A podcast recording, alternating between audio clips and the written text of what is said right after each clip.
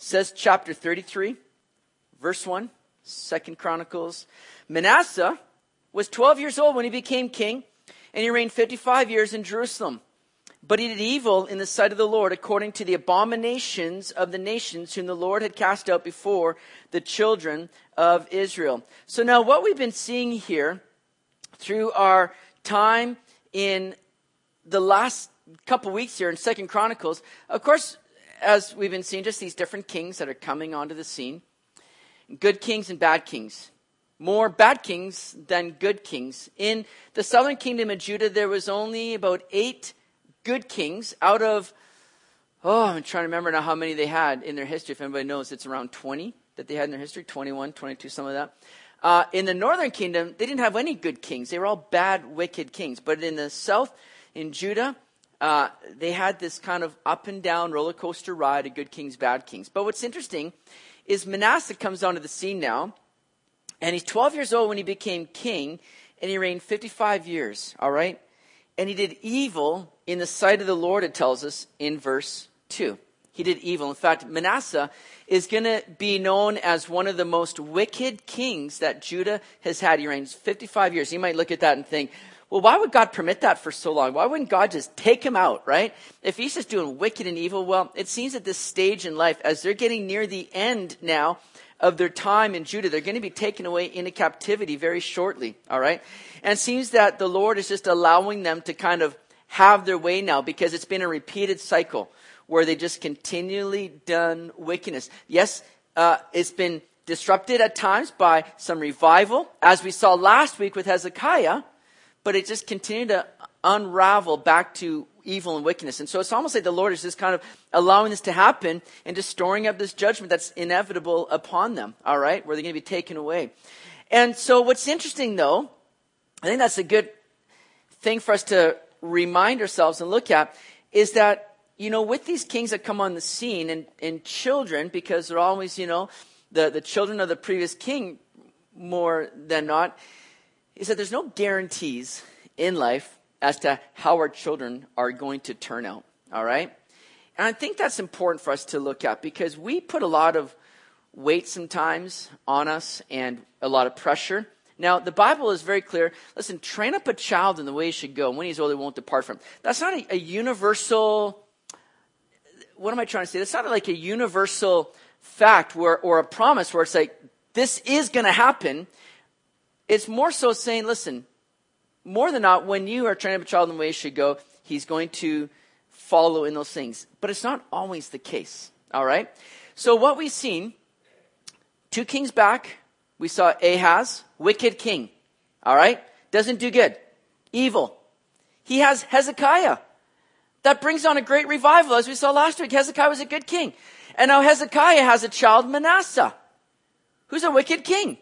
In other words, we can't blame our parents for what we are dealing with now because Manasseh had a good godly father, but he doesn't follow in that way. Hezekiah had an evil father, but he decided, I'm going to follow the Lord rather than follow my dad. There's no guarantees for what happens. And it's important for us to, to not cast judgment upon parents when we see little hellraisers running around, right? Or, or, or children that are like, you know, uh, and sometimes our immediate response is like, oh my goodness, those parents are just not doing a good job. Oh, those parents, they look at, man, they obviously didn't train up their child in the right way. And we can get very judgmental on those kinds of things. But there's no guarantee. We can do everything right, and our children will do everything wrong. Hey, we could do everything wrong, and yet our children, by God's grace, get on track with the Lord. So we have to understand that they have their own free will, and guess what? They're born with a sin nature. That's how they come out, guys. They come out as sinners. I know that personally by seeing all your kids here at Riverside. Just, you know, um, so it's apparent. But understand that we're not given a, a you know a, a, clean slate in a sense. We, we are are raising sinners and trying to direct them to the Lord, and they have to make that decision for themselves. All right. There's no guarantees. We do everything we can and we leave the rest in the Lord's hands and we pray for our kids. And we need to be doing that. Pray for our kids, pray for the kids of this church, that they will continue to follow and walk in obedience to the Lord's ways, which, which leads to blessing, right? And life. And so that's what we desire. And so we see this interesting scene going on. Now, it's interesting because remember at the end of Hezekiah's life, prophet um, Isaiah comes to him and says, Hey, Hezekiah, get your stuff in order. You're, you know, you're going down, basically. Get your stuff in order. Your candle is getting snuffed out. And Hezekiah prays to Lord, intercedes and says, Lord, no, don't do this. You know, if you do this, I'll, I'll just continue to, to praise you and, and live for you. Well, the Lord grants him 15 extra years. All right? God's merciful because Hezekiah humbles himself. God's merciful. But it's in those 15 years now that he does a couple tough things. He brings the Babylonian ambassadors down, shows them all the treasures that he has. Not a good idea. It's going to be the Babylonians that are going to eventually come and invade and take them away into captivity. But Hezekiah also in those extra 15 years has Manasseh. All right? Sometimes we need to be careful what we pray for. Because what we pray for may not always be the Lord's will. And so we need to pray, Lord, what is your will here? What is your desire for me? Because Manasseh is 12 years when he becomes king. So Hezekiah most likely had him three years after that prayer, after the Lord grants him an extra 15 years. So Manasseh does wicked, he does evil, Let's pick it up in verse 3. And we're going to see a little bit about these things that he's doing. If you're not sure what he did, well, we're going to find out what he did. Verse 3 For he rebuilt the high places which Hezekiah his father had broken down. He raised up altars for the Baals and made wooden images, and he worshiped all the host of heaven and served them. He also built altars in the house of the Lord, of which the Lord had said, In Jerusalem shall my name be forever. And he built altars for all the host of heaven in the two courts of the house of the Lord. Verse 6 says also, he caused his sons to pass through the fire in the valley of the son of Hinnom. He practiced soothsaying, used witchcraft and sorcery, and consulted mediums and spiritists. He did much evil in the sight of the Lord to provoke him to anger. Verse 7 He even set a carved image, the idol which he had made in the house of God, of which God had said to David and to Solomon his son, In this house and in Jerusalem, which I've chosen out of all the tribes of Israel, I will put my name forever. So Manasseh, he comes on the scene and he just starts to do wicked. He starts to rebuild all the things that Hezekiah, his father, had torn down. Hezekiah had torn down all the, the pagan altars, the idols, the, the places of sacrifice to foreign gods. Hezekiah torn them down, so Manasseh comes in, he starts rebuilding all these things. Now the name Manasseh means caused to forget. And he's quickly causing the nation to forget all about the ways of the Lord, all about the reforms that his father Hezekiah had brought in. Oh man, may that never be the case for us. May we continually be living in a way where we're reminding people about the blessing of living for the Lord and the joy of following Jesus. May we never cause somebody to forget or neglect those things, but yet that's what Manasseh's very name means that, and that's what he's carrying out by his actions here. He's starting to bring up all the things that were once torn down. He's making wooden images in verse 3. He's following the Baal. So Baal was the chief Canaanite god that was there in the land. And, and, and God said, when you come in the land, you're supposed to wipe all those things out. But there were many of these things that they left remain. They didn't wipe them out. And now they're starting to follow in those things as they had had that history of doing. This chief god. And, and then Ashtoreth was the female god, the kind of the, the cohort of Baal, and so she was the goddess, Ashtoreth, and now he's making these wooden images, most likely these Asherah poles in honor her, that were all, you know, tied to also the practice of uh, of you know fertility or, or the, the the worship of you know this fertility goddess and and so with that became sexual kinds of practices engaged in their pagan worship and it says that he's bringing those idols into the temple. Verse 7, he even, it's like, it's like the author Ezra is writing here going, I, I, and I can't believe this, that he even brought this into the temple. He even brought these um, idols that he had made into the house of God. All right?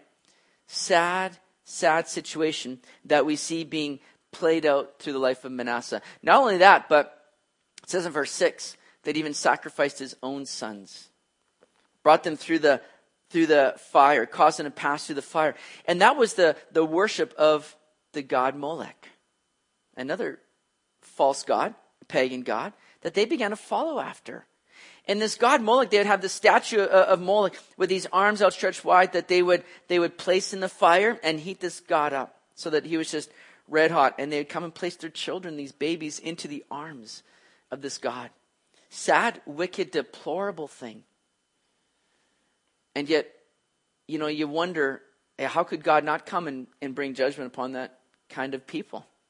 And yet, it's no different than what we see going on today, sadly, with, with abortion, how we're willing just to sacrifice children. And, and to the point where this is just becoming an acceptable thing, a, a right that we have. Neglecting, again, that the fact that, that God's given life. It's not up to us to take life. And, and so, a sad thing. And we need to pray for our nation. We need to pray for these kinds of things that are being, you know, followed and carried out in our nation because we wonder how far we are from God's judgment coming. Days are short that we live in. So Manasseh is doing all these things. And so, you know, by bringing these idols into the temple now, it's like he's, he's causing everybody again to say, listen, we're not going to worship our God. People would be gathering in the temple to worship God, looking for a bit of reprieve to, to celebrate God. And now they're coming into the temple and there are these idols there now. That Manasseh is causing people to be stumbled in and follow after. Think about the words of Jesus in Matthew chapter 18 verse 7 that says, Woe to the world because of offenses. For offenses must come, but woe to that man by whom the offense comes. And that's certainly the case with Manasseh here, causing people to follow in such depraved ways. And so we read on as we look at verse 8. And I will not again remove the foot of Israel from the land which I have appointed to your, or for your fathers, only if they are careful to do all that I've commanded them according to the whole law and the statutes and the ordinances by the hand of Moses. So Manasseh seduced Judah and the inhabitants of Jerusalem to do more evil than the nations whom the Lord had destroyed before the children of Israel. And the Lord spoke to Manasseh and his people, but they would not listen. Here's the thing, guys, and, and we always have to come back to this is that, man, God's a good and gracious God. And He's a God that wants to pour out His blessing. Never, never think of God otherwise. Never think of, a, a, of God as being a God that's looking just to punish and judge and waiting for opportunity to do that. He's waiting for opportunity to bless you. He wants to pour in His goodness and His life into you. And how does that come? It comes by us following the Lord faithfully and according to His word. That's what we read in verse 8. Only if they're careful to do all that I've commanded them according to the whole law and the statutes. This is what God desires. If they would just follow my word, then I would never remove them from the land. I would never do harm upon them. I would bless them. But there are times where he needs to wake us up, as we will see here. He needs to allow things in our life that are going to shake us and wake us to get back on track with him. Look at verse 11. Therefore, the Lord brought upon them the captains of the army of the king of Assyria, who took Manasseh with hooks, bound him with bronze fetters, and carried him off to Babylon. Now, when he was in affliction, he implored the Lord his God and humbled himself greatly before the God of his fathers and prayed to him. And he received his entreaty, heard his supplication, and brought him back to Jerusalem into his kingdom. Then Manasseh knew that the Lord was God. Say what? What? Are you kidding me? Think about this. This is incredible. Because here's Manasseh, the most wicked king that Judah has seen. And God has to lead him away with hooks. And that idea is like a nose hook that the Assyrians would come in, lead them away. They're still occupying Babylon right now. And he leads them away to Babylon, but he's taken away by a nose hook where he's under affliction now in Babylon. And it's there that Manasseh is like, uh, yeah, maybe I was uh, going a little bit off from what the Lord wanted. Hmm, maybe this isn't working out for me. And he calls out to the Lord. He humbles himself. And God receives him and forgives him and gives him a fresh start. What? Is that not good? Is that not a good God that we serve? Somebody, are you awake?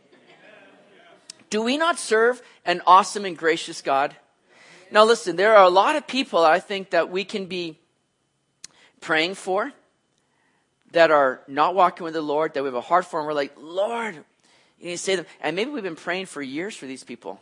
And it's easy to get to that point where we think, you know what, I don't think they'll ever get saved. I don't think they ever can get saved. Look at how far gone they are. Look at the things that they're involved in. Look at what they're doing. I don't think they will ever get right with God. And we can get to that point where we just kind of give up on them and think there's no hope for them. Or maybe we begin to think, nah, God, God doesn't want them. God's not going to receive them. Maybe we can think that about ourselves.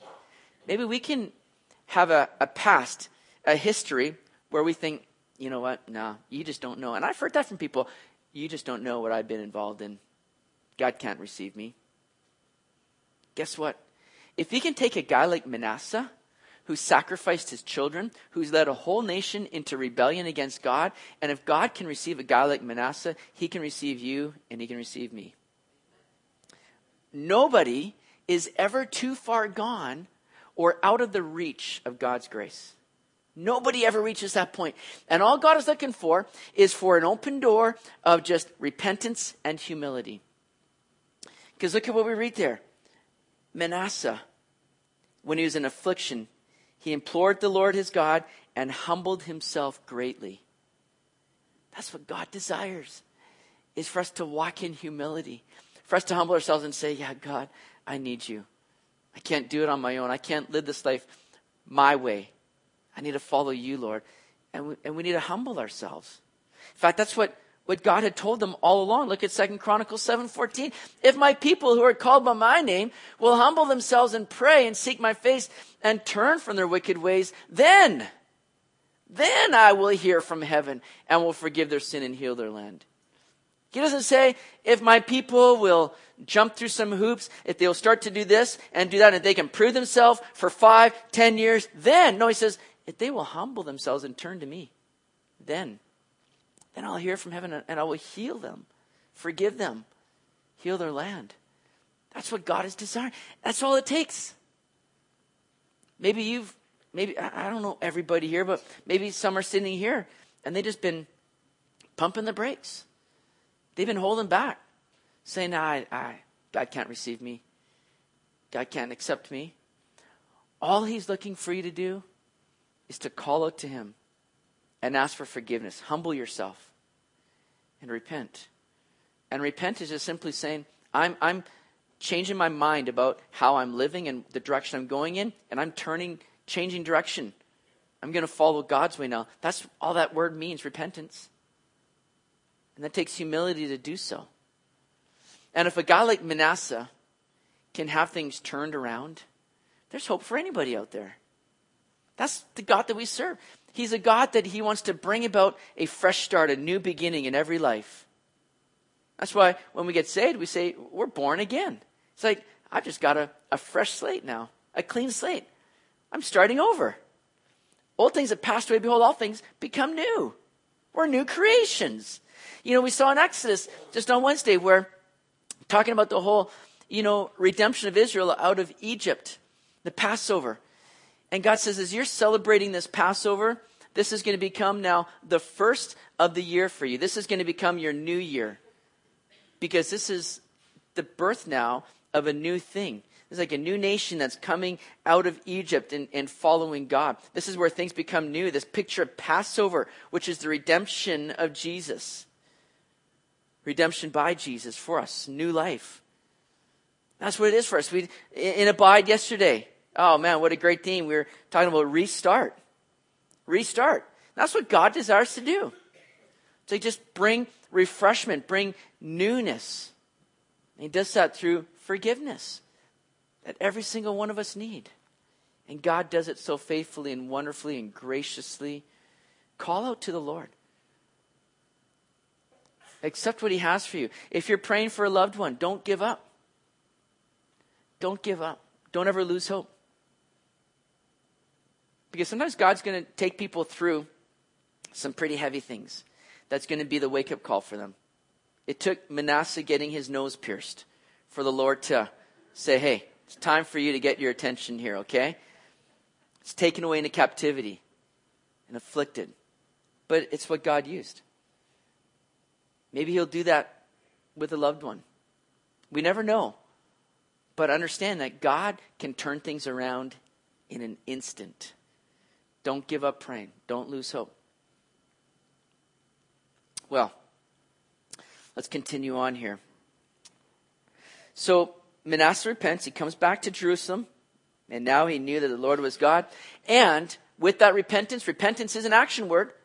It's, it's, it's not just being sorrowful, it's repentance, changing your mind, changing direction. There's action involved with that. But now there's also action carried out by Manasseh, which really shows again this genuine repentance of Manasseh. Look at verse 14. After this, he built a wall outside the city of David on the west side of Gihon in the valley as far as the entrance of the fish gate. And it enclosed Ophel and he raised it to a very great height. Then he put military captains in all the fortified cities of Judah. And he took away the foreign gods and the idol from the house of the Lord, and all the altars that he had built in the mount of the house of the Lord and in Jerusalem, and he cast them out of the city. He also repaired the altars, the altar of the Lord, sacrificed peace offerings and thank offerings on it, and commanded Judah to serve the Lord God of Israel. Nevertheless, the people still sacrificed on the high places, but only to the Lord their God. So Manasseh comes back to the land and he starts saying, okay, we're going to build things up again. We're going to refortify. We're going to re-strengthen our city. We're going to bring the offerings into the house of the Lord that we need to do. Thank offerings, peace offerings. And so Manasseh, again, just begins to, to lead people back on track with the Lord. All right? Does a great work. There's, there's an evidence now of a change of heart, change of direction. All right? Newness of life now. Nevertheless, it says, though, in verse 17, that people still sacrificed on the high places, but they did so as to the Lord. Now, that's a bit of a compromise there. All right? We have to recognize something that just because the Lord forgives us, and He does, and He's gracious, there's still consequences for sin. It's important that we recognize that sin is not something to be messed around with, played with, fooled around with because there's still things that are happening in the land that people are not walking in full devotion to the Lord. The high places were the, the old pagan places of worship that God said were to be taken down. When you come into that land that I'm giving you, take those things down. Don't worship there. They're not of me. I'm, I'm to be worshiped in the temple. But they were still going there. They were still left there. And people were worshiping the Lord there. Is a compromise all right, we're thankful they're worshiping the Lord, but they should not have been doing it where they were. They should have been doing it in a prescribed place that God had shown them. And so there's consequences from some of the sin. And in fact, with Manasseh even, look at what we read in, in first, or sorry, second Kings chapter 21, verse 11 and 12. It says this, because Manasseh, king of Judah, has done these abominations. He's acted more wickedly than all the Amorites who were before him and has also made Judah sin with his idols. Therefore, thus says the Lord God of Israel, behold, I'm bringing such calamity upon Jerusalem and Judah that whoever hears of it, both his ears will tingle. The reason God says, I'm going to take away the nation of Judah and bring them into captivity in Babylon is because of the sins that have been perpetrated by guys like Manasseh. There's consequences for sin. And we can easily get into that mode where we think, well, it doesn't really matter what I do because God's going to forgive me. God's gracious. Pastor Brent told me last Sunday, and God's going to forgive and He's gracious. And so I can just basically do what I want and just seek forgiveness and everything's going to be fine. And we can sometimes get caught up in that kind of thinking. And yet, we have to understand that sin has one objective to kill, to destroy, to bring death.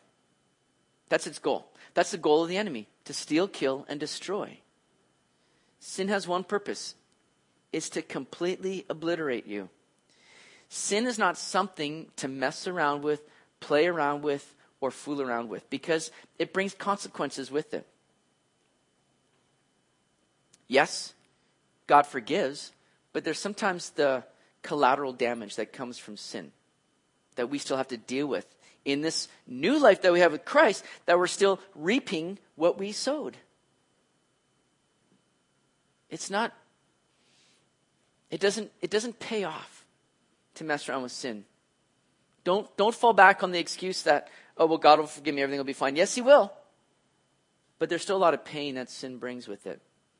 And the, the whole people of Judah, though there's reforms taking place, they're still going to deal with the consequences of their sin that has been committed.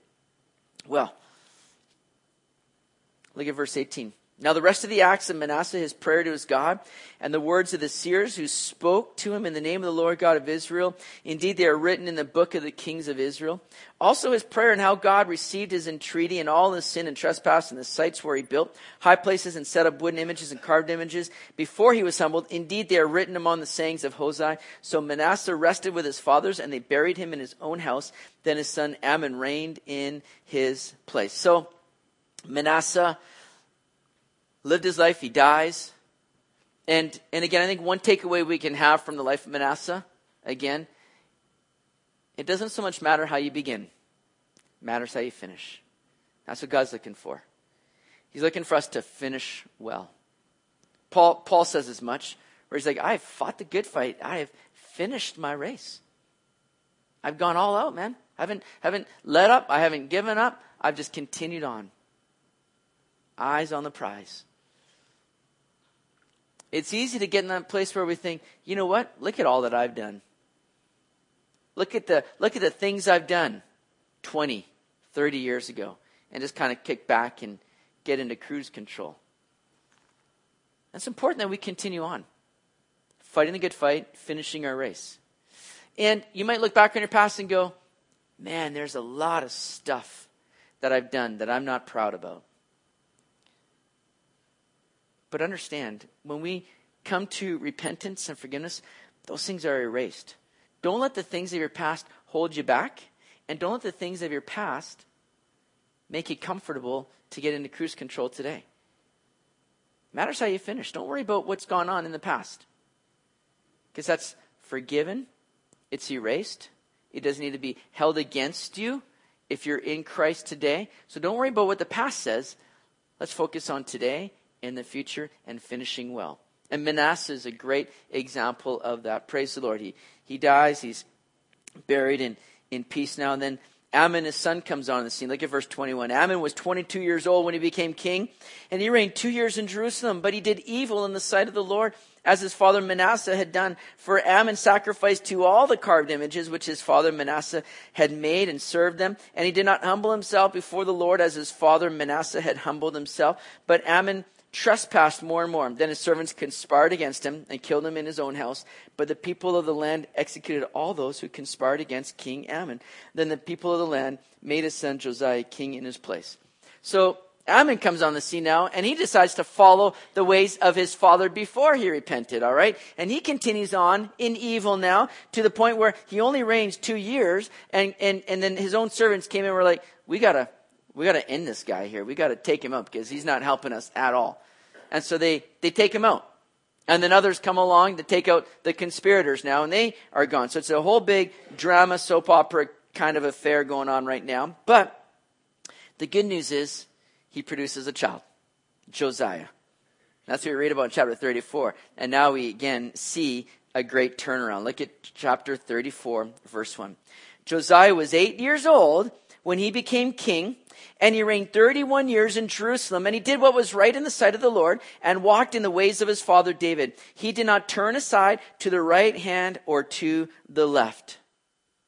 Now, this is a miracle going on right here. It says he was eight years old and he did what was right. Hey, those of you that have had eight year olds, that's a miracle right there, isn't it? What eight year old does right? None. Born sinners. We already talked about that, right? This is amazing. Here, God just has his hand upon him. He's not following the ways of his father Amon. He's following the Lord. At eight years old, he does what is right. And check out verse 3. For in the eighth year of his reign, while he was still young, he began to seek the God of his father David. And in the twelfth year, he began to purge Judah and Jerusalem of the high places, the wooden images, the carved images, and the molded images. They broke down the altars of the Baals in his presence, and the incense altars which were above them he cut down, and the wooden images, the carved images, and the molded images he broke in pieces and made dust of them and scattered it on the graves of those who had sacrificed to them. Verse 5. He also burned the bones of the priests on their altars and cleansed Judah and Jerusalem. And so he did in the cities of Manasseh, Ephraim, and Simeon as far as Naphtali and all around with axes. So basically from the south to the north, every part in between, he's just gone through the land and he's just got a, a great purging going on. Verse 7 when he had broken down the altars and the wooden images, had beaten the carved images into powder, and cut down all the incense altars throughout all the land of Israel, he returned then to Jerusalem. So, an amazing work that Josiah begins to carry out now across the entire land. He begins to just kind of bring down all the, the pagan altars that, again, you know, I mean, have been brought back into play. He's starting to purge the whole land. He's he's just removing the high places, the wooden images, the carved images, all the molded images, anything of idolatry, anything of pagan practice. He's like tearing it down. And I love what we see there because in verse seven it says he um, he broke down the altars and the wooden images, had beaten the carved images into powder. I like that. That's a good image for us there. All these things he took. He didn't just take it now and say, "All right, let's let's just cover that up. Let's just put that away somewhere. We don't want to see that anymore. No. He deals with it once and for all. He cuts them down and he just grinds them to powder. In other words, these things are never going to be able to resurface again. And that's a great image for us and a great example for us because maybe there's things in your life that the Lord has begun to deal with and said, you know what? It's time to let that go. It's time to not just put that away, but see that brought to death. Because sometimes we can think, we get convicted over something. Oh, yeah, Lord, I really shouldn't be looking at that. I really shouldn't be involved with that. I really shouldn't be doing that. So we're just like, well, all right, I'm just going to put that in the closet then. I'm just going to put that down in the crawl space. We're just going to deal with that. But guess what? All it takes is opening that door now, saying, "Oh, gee, it's been a long time since I've seen you. How you been? Well, let's just maybe see how things are going with you and bring that back out again. If we're not dealing with these things once and for all, like Josiah, bringing it to powder, if we're not crushing these things, we're leaving a, a, a room, we're leaving a foothold for the enemy to continue to tempt us with those things and to see those things brought back to the surface. How we need to take those things in our life that are not of the Lord and say, I need to see those things brought to death, destroyed, so that they can't resurface any longer. And Josiah is doing just that. And he's not just doing that with sinful things, he's doing that with sinful people. Because verse 6, sorry, verse 5, he burned the bones of the priests on their altars and cleansed Judah and Jerusalem. Now, pagan priests would want to be buried next to their altars or places of worship and sacrifice. Well, now he's taking the bones and he's burning them and just basically desecrating these altars before he destroys them. But it also tells us in Second Kings that he was literally taking pagan priests, priests that were disobeying the, the Lord, and, and, and sacrificing them. That's a heavy thing. But you know what? This goes exactly in line with a, an incredible prophecy 300 years earlier when Jeroboam had divided the nation and he started to lead this revolt uh, in the northern kingdom or, or establish a northern kingdom. And so Jeroboam says, I'm going to set up our own places of worship so that people don't want to go back to Jerusalem and worship at the temple and be drawn back to the southern kingdom. I'm going to keep them in the north. I'm going to build our own places of worship here, but they were false. They were pagan. They were, they were idolatrous practices. And so a prophet comes to Jeroboam and says this, like it's second, or sorry, first Kings chapter 13, verse 1 and 2, it says, and behold, a man of God went from Judah to Bethel by the word of the Lord. And Jeroboam stood by the altar to burn incense. Then he cried out against the altar by the word of the Lord and said, O altar, altar, thus says the Lord, behold, a child, Josiah by name, shall be born to the house of David, and on you he shall sacrifice the priests of the high places who burn incense on you, and men's bones shall be burned on you. Three hundred years before Josiah comes on the scene, this prophet speaks to Jeroboam and says, Hey, guess what? There's going to be a king born to you. His name's going to be Josiah. He'll be a child. And he's going to do this work. That's incredible. Josiah is fulfilling God's word here. And this, this excites me because God's word always comes to fruition. Maybe you struggled with that in the past. Maybe you've wondered, is, that promise really for me? Is that really true? Is that really something I can depend on? Understand, God's word always comes to fruition. You can count on it. Listen, it might be a year, it might be 10 years, it might be 300 years, but God will be sure that what He speaks, what He says, is going to come to pass. Always will, always has. It'll always be that way. And so here's Josiah now fulfilling this incredible word, and he's taking care of business in the land. He's not letting anything remain that's going to perhaps lead people astray and draw people away from the Lord. So he's taking care of business. Well, as he's taking care of business, notice what happens. There's an exciting thing going on here in this chapter. Verse 8, it says this In the 18th year of his reign, when he had purged the land and the temple, he sent Shaphan the son of Azaliah, uh, Maaseiah the governor of the city, and Joah the son of Jehoaz, the recorder to repair the house of the Lord his God. When they came to Hilkiah the high priest, they delivered the money that was brought into the house of God, which the Levites who kept the doors had gathered from the hand of Manasseh and Ephraim, from all the remnant of Israel, from all Judah and Benjamin, and which they had brought back to Jerusalem. Verse 10. Then they put it in the hand of the foreman who had the oversight of the house of the Lord, and they gave it to the workmen who worked in the house of the Lord to repair and restore the house. They gave it to the craftsmen and builders to buy hewn stone and timber for beams and to floor the houses which the kings of Judah had destroyed. Verse 12. And the men did the work faithfully. Their overseers were Jahath and Obadiah, the Levites of the sons of Merari and Zechariah, and Meshullam and the sons of the Kohathites to, to supervise. Others of the Levites, all of whom were skillful, were instruments of music, were over the burden bearers, and were overseers of all who did work in any kind of service. And some of the Levites were scribes, officers, and gatekeepers. So here money has been gathered. And we saw that with the previous king when the temple was in shambles.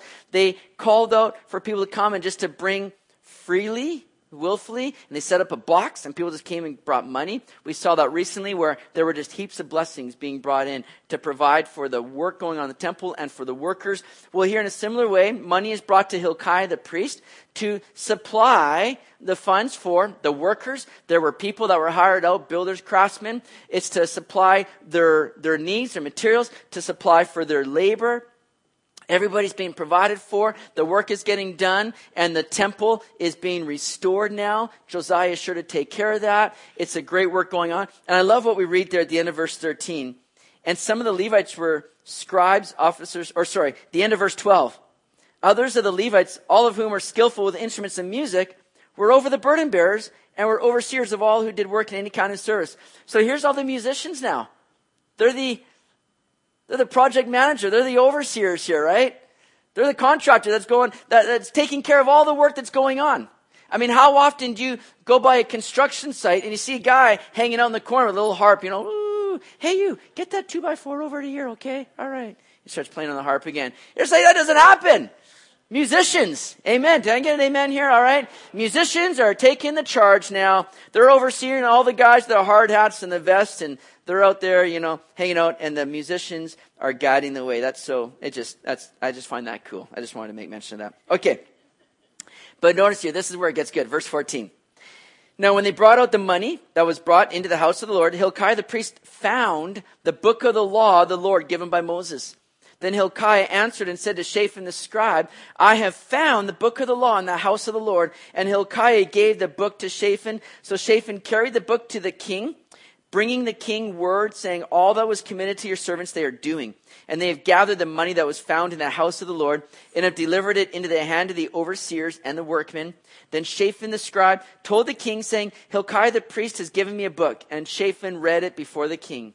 Thus it happened when the king heard the words of the law that he tore his clothes. Let me just stop right there. So, a, a great work has gone on. Actually, let me just continue a couple verses here. Says this Then the king in verse 20, the king commanded Hilkiah, Ahikam, the, the son of Shaphan, Abdon, the son of Micah, Shaphan, the scribe, and Asaiah, servant of the king, saying, Go inquire the Lord for me. This is Josiah's instruction to these men. Go inquire the Lord for me and for those who are left in Israel and Judah concerning the words of the book that is found. For great is the wrath of the Lord that is poured out on us, because our fathers have not kept the word of the Lord to do according to all that is written in this book. So as they're doing the work in the temple, They're restoring it all. There's Hilkiah moving things around, getting things cleaned up. Suddenly finds the book of the law. Been misplaced, hasn't been used. People haven't been consulting God's word for a long time. And now the book of the law is found. Now we're not sure exactly. There's a lot of opinions as to what exactly that book comprised. Uh, some believe it was just the book of Deuteronomy. Some believe it was the whole Pentateuch, which is the first five books of the Bible, Genesis to Deuteronomy. And it could be either or, it doesn't matter. But what they're hearing is they're hearing God's word that they hadn't seen now in a long time. And, it, and it's perhaps that, that as um, Shaphan is reading this to Josiah, he's reading perhaps from Deuteronomy 28 that detailed the blessings that come from obeying the law and the cursings that will be upon the people for disobeying God's law.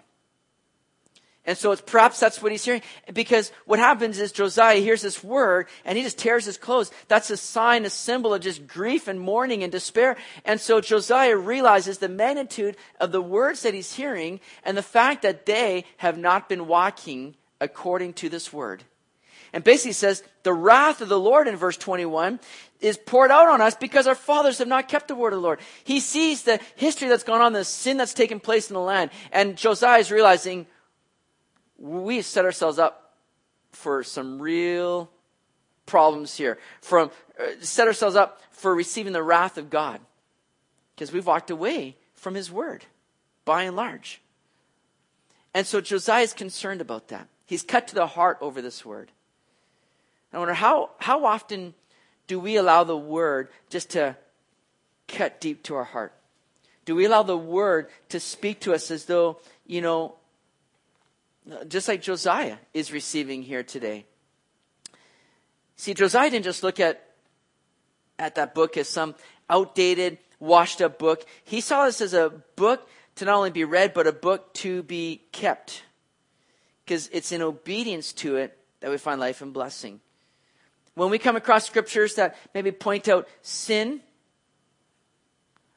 or challenge us in a way, do we just kind of pass it over and say, ah, you know what? That doesn't really pertain to me. That's not really my thing. Do we just kind of pass it over? Or do we allow the Word of God to cut us to the core like it did with Josiah? Do we allow it to do a change in us? Because that's what God desires. Not just that we're getting into the Word of God, but that we're getting the Word of God into us where it's washing us, it's correcting, it's teaching. That's what, what the Scriptures are for. It's, it's profitable for, for correcting, for rebuking, for teaching, for training in righteousness. Don't just go through God's word as some kind of religious duty. Allow the word of God to go through you and to bring an effectual change and, and, and challenge and correct you and shape you and make us more like Jesus. That's what we desire. Throughout history, every lasting revival that's taken place has been linked to a rediscovery of the Word of God. The same thing will happen in our lives personally. That is, if we get into the Word, revival can't help but just break out. It's been said that a Bible that's falling apart usually belongs to a person who isn't. A Bible that's falling apart usually belongs to a person who isn't. If you want your life to be revived, refurbished, renewed, as we see taking place in the nation, you want to see that happen in your own life personally? Then get into God's Word. And let God's Word get into you and begin to shape you and challenge you and correct you and train you up in God's ways. Well, Josiah hears this word and he sends men out to go and consult, you know. He's going to send them to, they're going to go to Huldah the prophetess, where he's just seeking counsel as to how do we apply this? What do we need to do? And so notice what we read in verse 22. So Hilkiah and those the king had appointed went to Huldah the prophetess, the wife of Shallum, the son of Tokhath, the son of Hasrah, keeper of the wardrobe. She dwelt in Jerusalem in the second quarter, and they spoke to her to that effect. Then she answered them, Thus says the Lord God of Israel, Tell the man who sent you to me, Thus says the Lord, Behold, I will bring calamity on this place and on its inhabitants, all the curses that are written in the book which they have read before the king of Judah, because they have forsaken me and burnt incense to other gods, that they might provoke me to anger with all the works of their hands. Therefore, my wrath will be poured out on this place and not be quenched. So, Huldah speaks and says, Tell your king, here's the word of the Lord.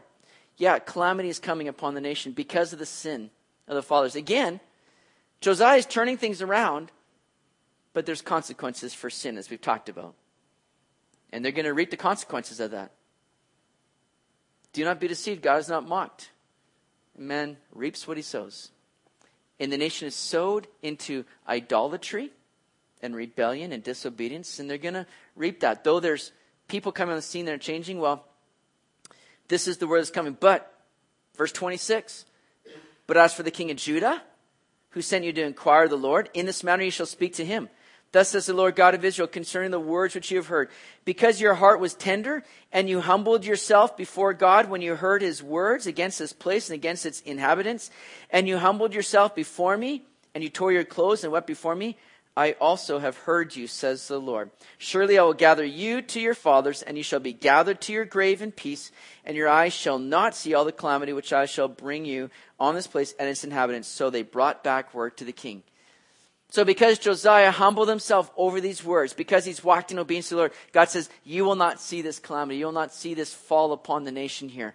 You'll be brought to the grave in peace. You're going to die in peace, basically. You're not going to see any of this. So God assures Josiah that there's blessing again that comes in obedience to his word. All right? And so Josiah could have sat back now and been like, oh man, that's good. I'm not going to see any of this. I don't have to deal with this. That's right. I can just put my feet up and relax now. I can just coast along because everything's going to be hunky dory.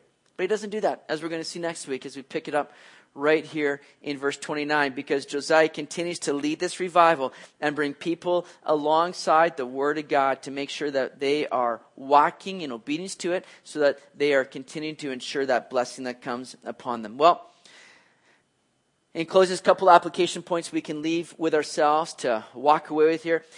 First of all, may we continue to walk in humility like Manasseh and like Josiah. Don't wait for trouble to come like Manasseh, but rather avoid trouble by being humble. Here's what Warren Wiersbe says. Each of these three kings had to learn something about humility. It was almost too late when Manasseh humbled himself. Amon never did submit to the Lord, and Josiah truly humbled himself before the Lord and was used to bring a spiritual awakening to the land. True humility is a healthy thing, wrote A.W. Tozer. The humble man accepts the truth about himself. Humility is a healthy thing. Secondly, remember that you are never too far away from God's grace reaching you. Don't give up praying for those that seem like they can never be saved. And thirdly, have a heart for the Word of God and allow the Word of God to change your heart. All right? Let's pray. Heavenly Father, we come before you and we thank you for our time together today, that we can worship you, that we can fellowship with one another and fellowship with you, and just sit at your feet now and receive from your word. Continue to plant this word in our hearts. May we be those that live it out, not just hear it, but be doers of it. Thank you for the encouragement today. Thank you for the challenge we've received today. And may you continue just to work that into our hearts. And again, strengthen us to live it out and to live in a way that just honors you, God. And so I pray these things in your awesome name, Jesus. Amen.